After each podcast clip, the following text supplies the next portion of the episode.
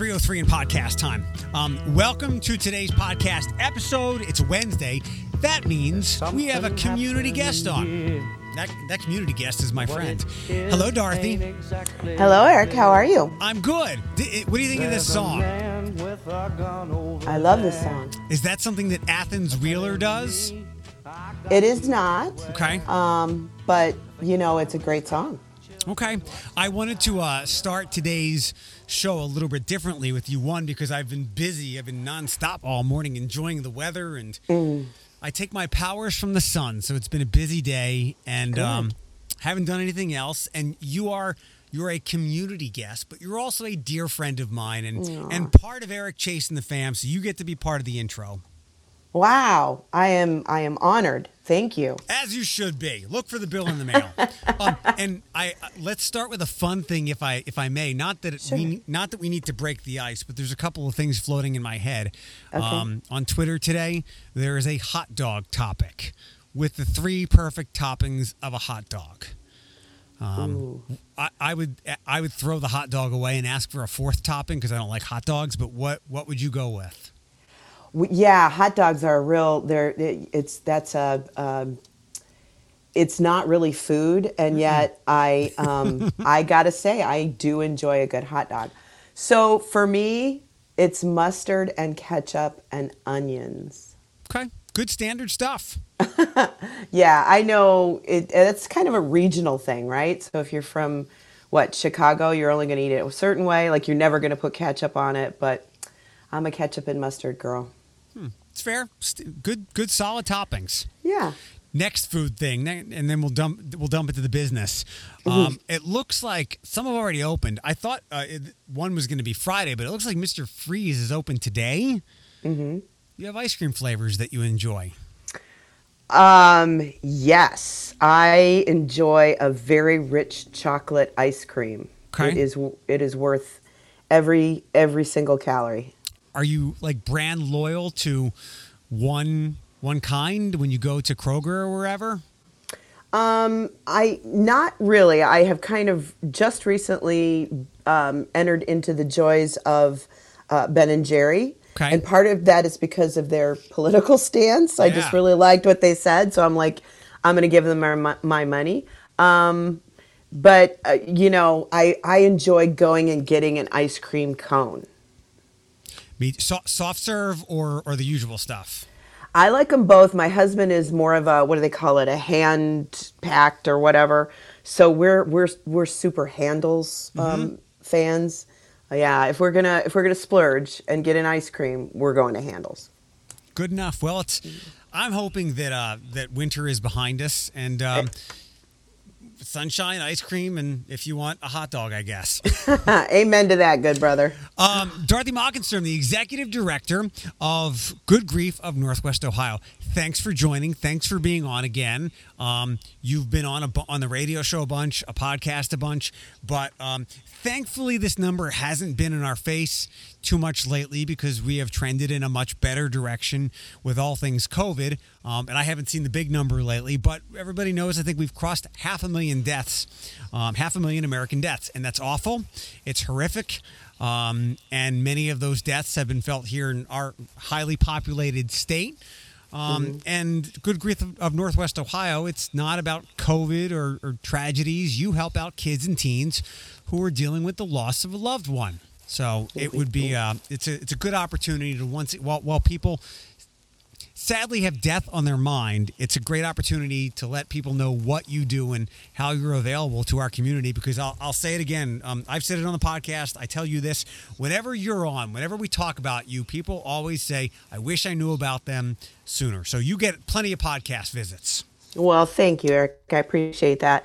Um, yeah, very true. I, I actually was just sort of um, writing a newsletter article about this that of that 500,000 plus people that have died during the the pandemic the um, what we may not think about is that there are countless people left to grieve those people. So I heard a number yesterday that it, the average person leaves behind not at least nine people that will be affected deeply by their death.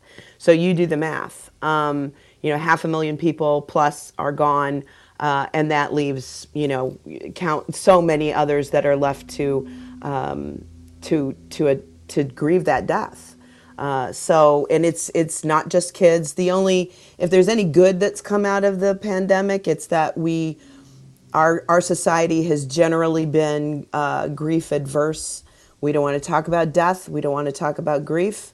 Um, we want to just get get on with it.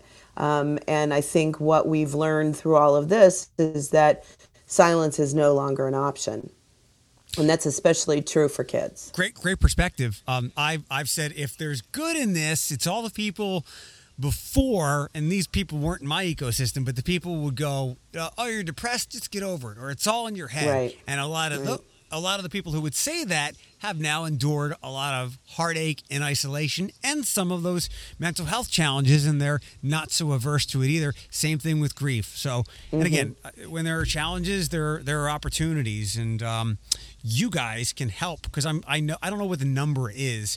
I was gonna look it up, but I figure we'll just let it go. But we have there have been lost family members and friends here in our community, and when it comes to helping teens and kids through that, you guys are here.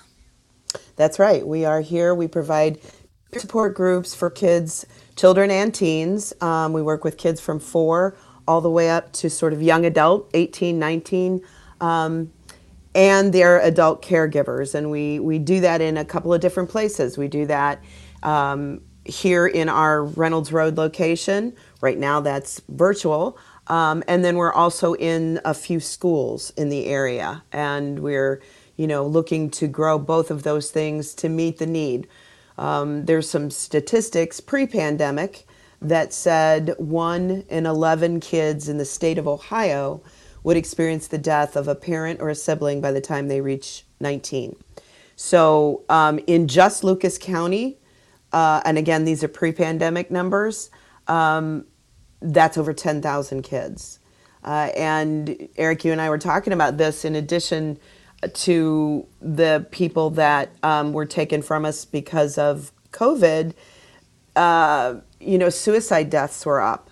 Uh, drug uh, abuse or drug related deaths were up during the pandemic time. So it's, um, you know, this those these moments where we've had to be physically isolated for our safety have also affected us in in much darker ways and grief can be very isolating anyway.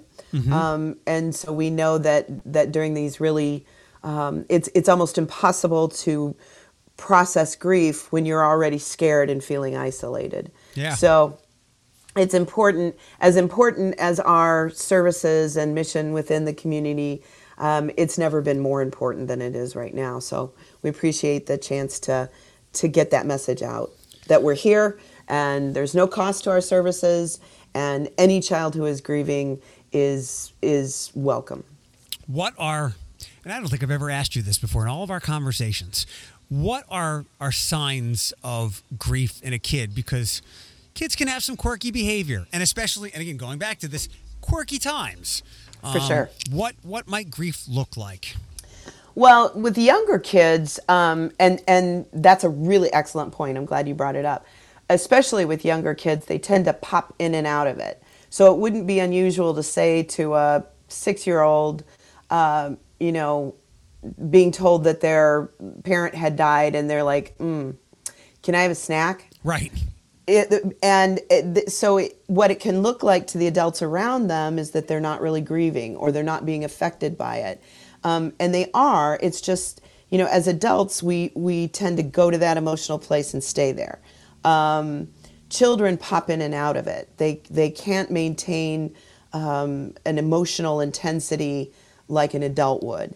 Um, so they'll they'll one minute be playing and the next minute you know just uh, obviously consumed by grief or it's it's top of mind for them and they're asking questions kids learn by repetition and play so uh, they'll need to at, keep asking the same question over and over and over again before they can wrap their minds around what this means. What you just told me doesn't make sense to my seven year old brain. So I need to keep asking questions so that I can understand it. And and that's one of the things that Good Grief does is that it gives kids a chance um, to be with other kids their own age who've experienced something similar. It may not be the same person in their life that died. It may be a different cause of death. They may be further away from the from when it happened, meaning, you know, some some people the death had happened last week. For some, it's been a couple of years. Um, but but the common thread is that somebody important to them is now physically no longer here, and they need to process the what what life is going to be like now that that person is no longer here. Um, that changes as they get older. Um, your concept of the you know the idea of death. So a little person, uh, four, five, and six, might still have that magical thinking of um, they'll come back. You know, er, er, people. It, it, it's that concept of death and permanence is very difficult to grasp. Mm-hmm. Then, as you get a little bit older, you kind of you kind of pick up on the fact that, you know, maybe pets die or I've seen a bug die or, you know, the leaves turn and go away or flowers die. So that that concept that um, of of permanence sort of it's you know this, that that becomes a little bit plainer and a little bit easier to grasp. Um, but but through it all, there's there's always that magical thinking, and that sounds lovely. But what it what it can often sort of present itself as is if I had only done this, she wouldn't have been in that car accident. Right. Or if I if I hadn't done this, um, you know, I, we wouldn't have fought. You know, my last words to him wouldn't have been awful.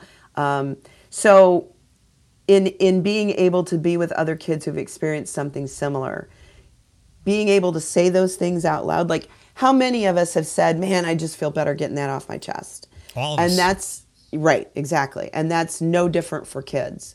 But but what they're dealing with is this situation and concept um, that is beyond most of what their peers are going to understand.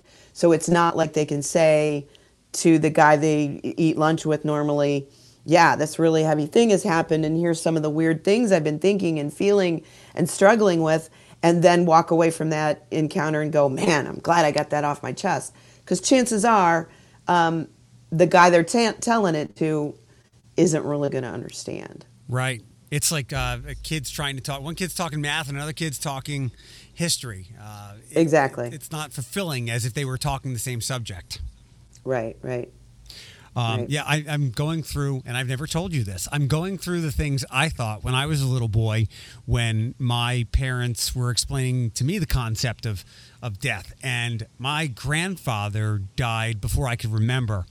Um, Mm-hmm. But when the dogs started to die, who you know, I'm very close with my animals. Yeah. Um, you know, my mom would explain like my grandmom's dog. Well, Candy's with Grandpa Paul now, and I'm like, where are they? Like, are they in the dirt somewhere? Do they meet Yeah. up? Like, and again, I'm not making a joke. These are the abstract, imaginative thoughts I had when I was five and six years old, and that's where you guys are able to put these kids together. They can share thoughts. It's it's helpful, and let's move on to. Ha- what what happens in some of these sessions to help these kids feel better, other than just putting them in the same room together and um, kind of uh, sympathizing with one another? Right. So, well, the only thing I would say to what you just said, Eric, is that that is why the language we use and how we respond to kids who are grieving is so important. So, you know, that concept of you're not being able to st- understand, well, if if there is this place, this physical place where we all go, um, why don't we all just hang out together? You know, why why does this person I love have to go to this place where I can no longer see them? So using words like dying or dead rather than passed away or we lost them um, is important for kids. Um, but yeah, so how we do this, and um, as I mentioned, we're, we're vir- doing it virtually now, but we are mirroring, mirroring as close as possible the in person experience with the virtual groups. Um, and so we start out the evening when everybody is gathered and we do sort of like a circle model. Um, so um, everybody gets a chance, we go around the circle and everybody gets a chance to say their name, who died, and how they died. And that does a couple of things. It um, sort of reestablishes those connections. It reminds us all why we're here. Um, but we also always observe I pass. So if I just, you know what, I'm here, but I don't even feel like saying my name right now, that's fine. We never push a kid to, to share when they don't feel like it. If they are there um, and hearing other people's stories and, and other people's truths, it is there is a beneficial effect to that. So so once we finish the um, the circle, the, our wonderful program director Shana Sadowski puts together what we call them activities. It could be an experiential task, it could be an art based activity that is um, adapted for each of the different age groups, that is designed to really just start conversation about some aspect of grief. Now, it could go a completely different direction because we are really there just to support the kids in whatever it is they need to um, express and talk about and, and while we're together. Um, but generally speaking, kids will kind of start doing, like for an example, um, we, and you might have seen this when we did Discovering Good Grief a couple years ago, we do grief creatures. And we give the kids um, like maybe some Sculpey or some Play Doh, and we say, think about your grief and make a creature that represents that to you. So for little kids, it might be like a little worm. Um, for older kids, it might actually take the form of a person, and then um, or you know a, a, a, a like a, humanoid-like figure. Um, for an example, uh, one of the teens a while ago did this um, thing, and then they're asked to sort of either describe it or um, maybe write a couple of words about it, however they feel like they want to express what this thing that they created, what that, what that. So we're we're embodying this grief. Let's talk about what that looks like. And for that, the older um, young man that made it into a person, he said, "Well, this this it's like a person that's just sort of always in the room with me. Sometimes it's in the corner." And I can kind of forget. I can kind of do what I'm doing other times it's right in my ear or right in my face. And that is like the truth about grief is that, um, you know, we, we live with it. We will live with it for the rest of our lives. Sometimes it washes over us in waves. Sometimes it's down the street and not really um, a 24 7 thing.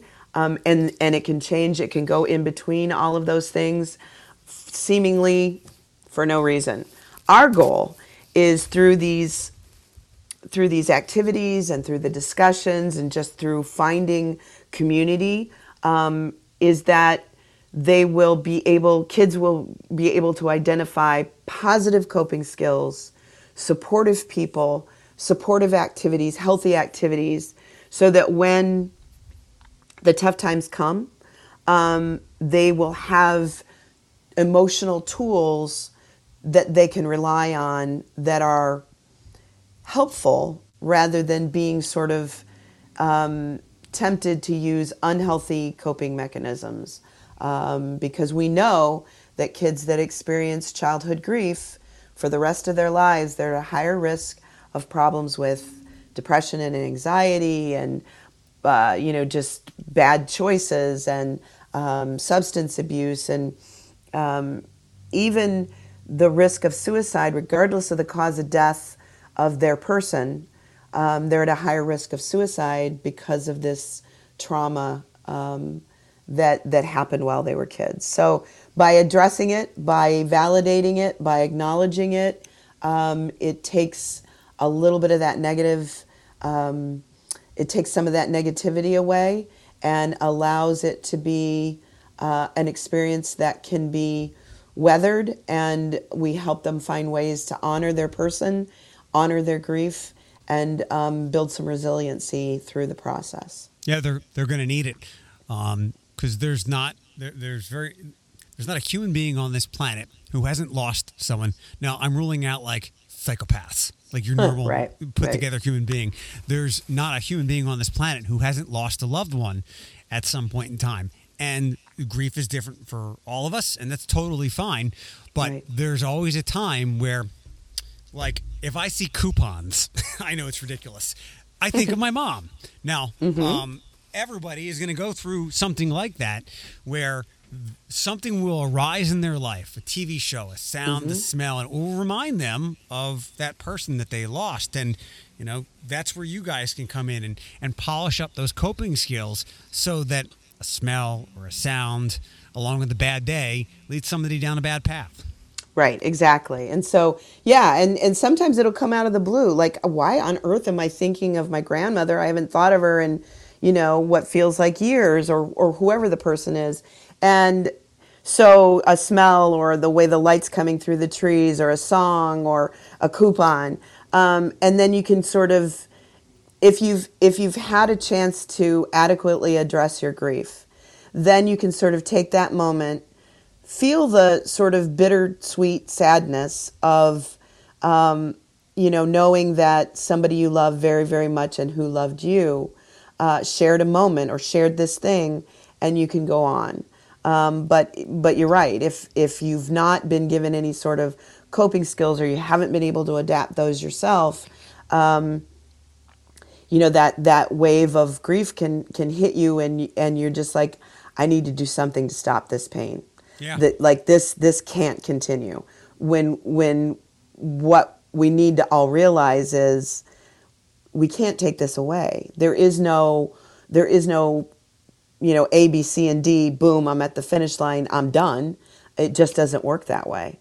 Um, so we all we all need to be able to say and be okay with our friends or loved ones or work people or people we go to school with when they're like you know i'm just kind of having a rough day just honor that. You know it's it's like you know i i don't know what to say but you know what? I am here.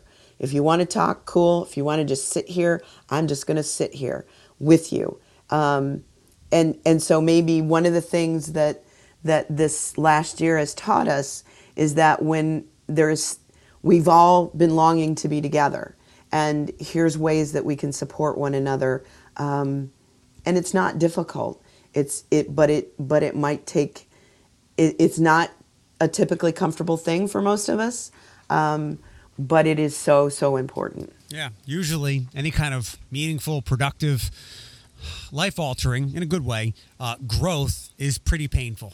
Uh, Right, You know, right. think about anybody that's ever um, done any kind of rigorous workout because they wanted to change their body or they had to get healthier. Mm-hmm. Right. You know, if you're picking up weights or you're running distances that were easy for you, there wasn't much growth there. And it's the same thing with our emotions and how we cope with things. very very true very true This is the best interview, this is the best podcast you've ever done. You were totally on it today. Uh, this was, the, the, I do want you to go back and listen to the old ones because you were just on fire today. You must have had a heck of a breakfast. i you know it's the coffee It's, always the coffee. um, well, good. Please uh, go like the Facebook page, Good Grief of Northwest Ohio. Um, what else can we put out there for people to get in touch or be aware of? You know, if they go on our website and sign up for our newsletter, there's a spot to do that down the like on every page, um, and then they they'll be aware of, in addition to liking us on Facebook and Instagram and all of that, um, sign up for our newsletter, and we will. Um, you'll be updated every month on what's going on, and maybe we'll you know bring you on in. We always need volunteers. If you know of somebody in your life that could use our services. Um, we hope you feel good about saying, have you thought about calling Good Grief? Yep. Um, so our website is goodgriefnwo.org. Awesome. Well, thanks for the time. Thank you, Eric. As always, it's it's been wonderful. And then I'll get this up, polished up for you. And and what are you going to do with this podcast link? I am going to share it via social media, There the you go. newsletter, and our website. there we go. Content. That's right. Content is king. Awesome. I will. Uh, I'll. Te- I'll check in with you. Okay. Okay, sounds great. Right, Thank bye-bye. you. Bye bye. Dorothy Mockenstern, uh, executive director of Good Grief. She has uh, really become a close friend of mine. I perhaps you can tell that between uh, the dialogue that we had. I I want to throw a couple of things at you because let's see, traffic is clear, um, and I don't know what we, we don't have anything planned for tomorrow. Hopefully, we can round up Ashley and Alex, and then um, so I was on with Bethany at TSA with uh, they have an ambassadors program, and I got to speak to them about what I do. Bethany said motivate them. I answered their questions about what I do. I asked them, why don't you listen to radio? And they they offered me some insightful things. But I invited. There's a kid there that does podcast, the TSA podcast. So I invited Kennedy, I think, to come on. We'll see if we can do that this Friday. Um, a couple of quick things. Um, it sucks. It's not. It's it's not bad news, but it's not good news. But I think it's the best news, all things considered, that opening day has been bumped back not by the Hens, but by Major League Baseball. They're going to be using stadiums again as alternate training sites. So, um, I guess the Tigers will be down at the ballpark for the first month of Major League Baseball season. That's why um, opening day for the Mud has been bumped back. I don't know specifically when, but I've got to say, you know that I was very reticent to go down. There's going to be 1,500 people in the stadium and 15,000 depending on the day around the ballpark. And I'm like, yeah, that's not going to be super safe. Like, it's going to be kind of a super spreader, especially if we have typical opening day weather. Everybody's crammed into bars. Um, I had said late last year in January, I was like, you know, I'm expecting the, the best thing for minor league baseball to do is to start in mid May. Um, and so I, I'm, I don't want, I don't like that I'm right here because I know a lot of people are going to be disappointed. I know a lot of businesses have been counting the hours and days on the calendar so that they can get that downtown Mud Hens business. And if there's anything for those businesses I can do to help them, tell them that I'm here and ready to help in any way possible. But um, moving things to the middle of May, whether it was the Mud Hens decision or not, is is the best play I think because um, it's a better chance for better weather, even if it's like a day like today. Could we add 10 degrees? 65 and sunny, we're all outside. Nobody wants to spend their time cramped in a bar. We'll find ways to drink outside. We'll Dora it up. I know that May can still suck. In fact, after Memorial Day can still suck with our weather here, but there's a better chance for better weather later on in the season on the calendar. Also, it gives us another month to get more people vaccinated. So, if you look at it from that perspective, it's it's it's not a bad idea to have opening day in the middle of May. A couple other things. Um, after I was done work last night, as you might expect, I, I used my shower. Um, took off all my clothes, turned the turned the water on, put my hand under it. It's getting warm, and I, and I was ready to go. So I, I was excited. I wanted to just let it all go. Let three weeks of not having a thorough shower in my home was very discomforting. I just wanted to feel every droplet of water coming out of that. Was it like a two hundred dollar faucet thing that I bought? It, it's it's. I overspent on a couple things: the faucet and the door and I'm very pleased. It came out at, better, considering what we all had to work with. It came out as good as I could have hoped, and I love it. So I hopped in the shower as the water's heating up, and I'm like, you know, in 10 seconds, it'll be the perfect temperature. Insert Morgan Freeman narrator. And that perfect temperature never came. The water never got any hotter. Um, it wasn't hot. It wasn't even lukewarm. It, I like hot showers. It was cold and I was standing in there freezing my ass off. And I called the contractor guys up. I was like, "Hey guys, we, I have an issue," um, and I wasn't about to mess with my hot water heater, but they were kind enough to come over within a half an hour and and fix the valves and whatever. And I had a hot, soothing shower. It was kind of weird.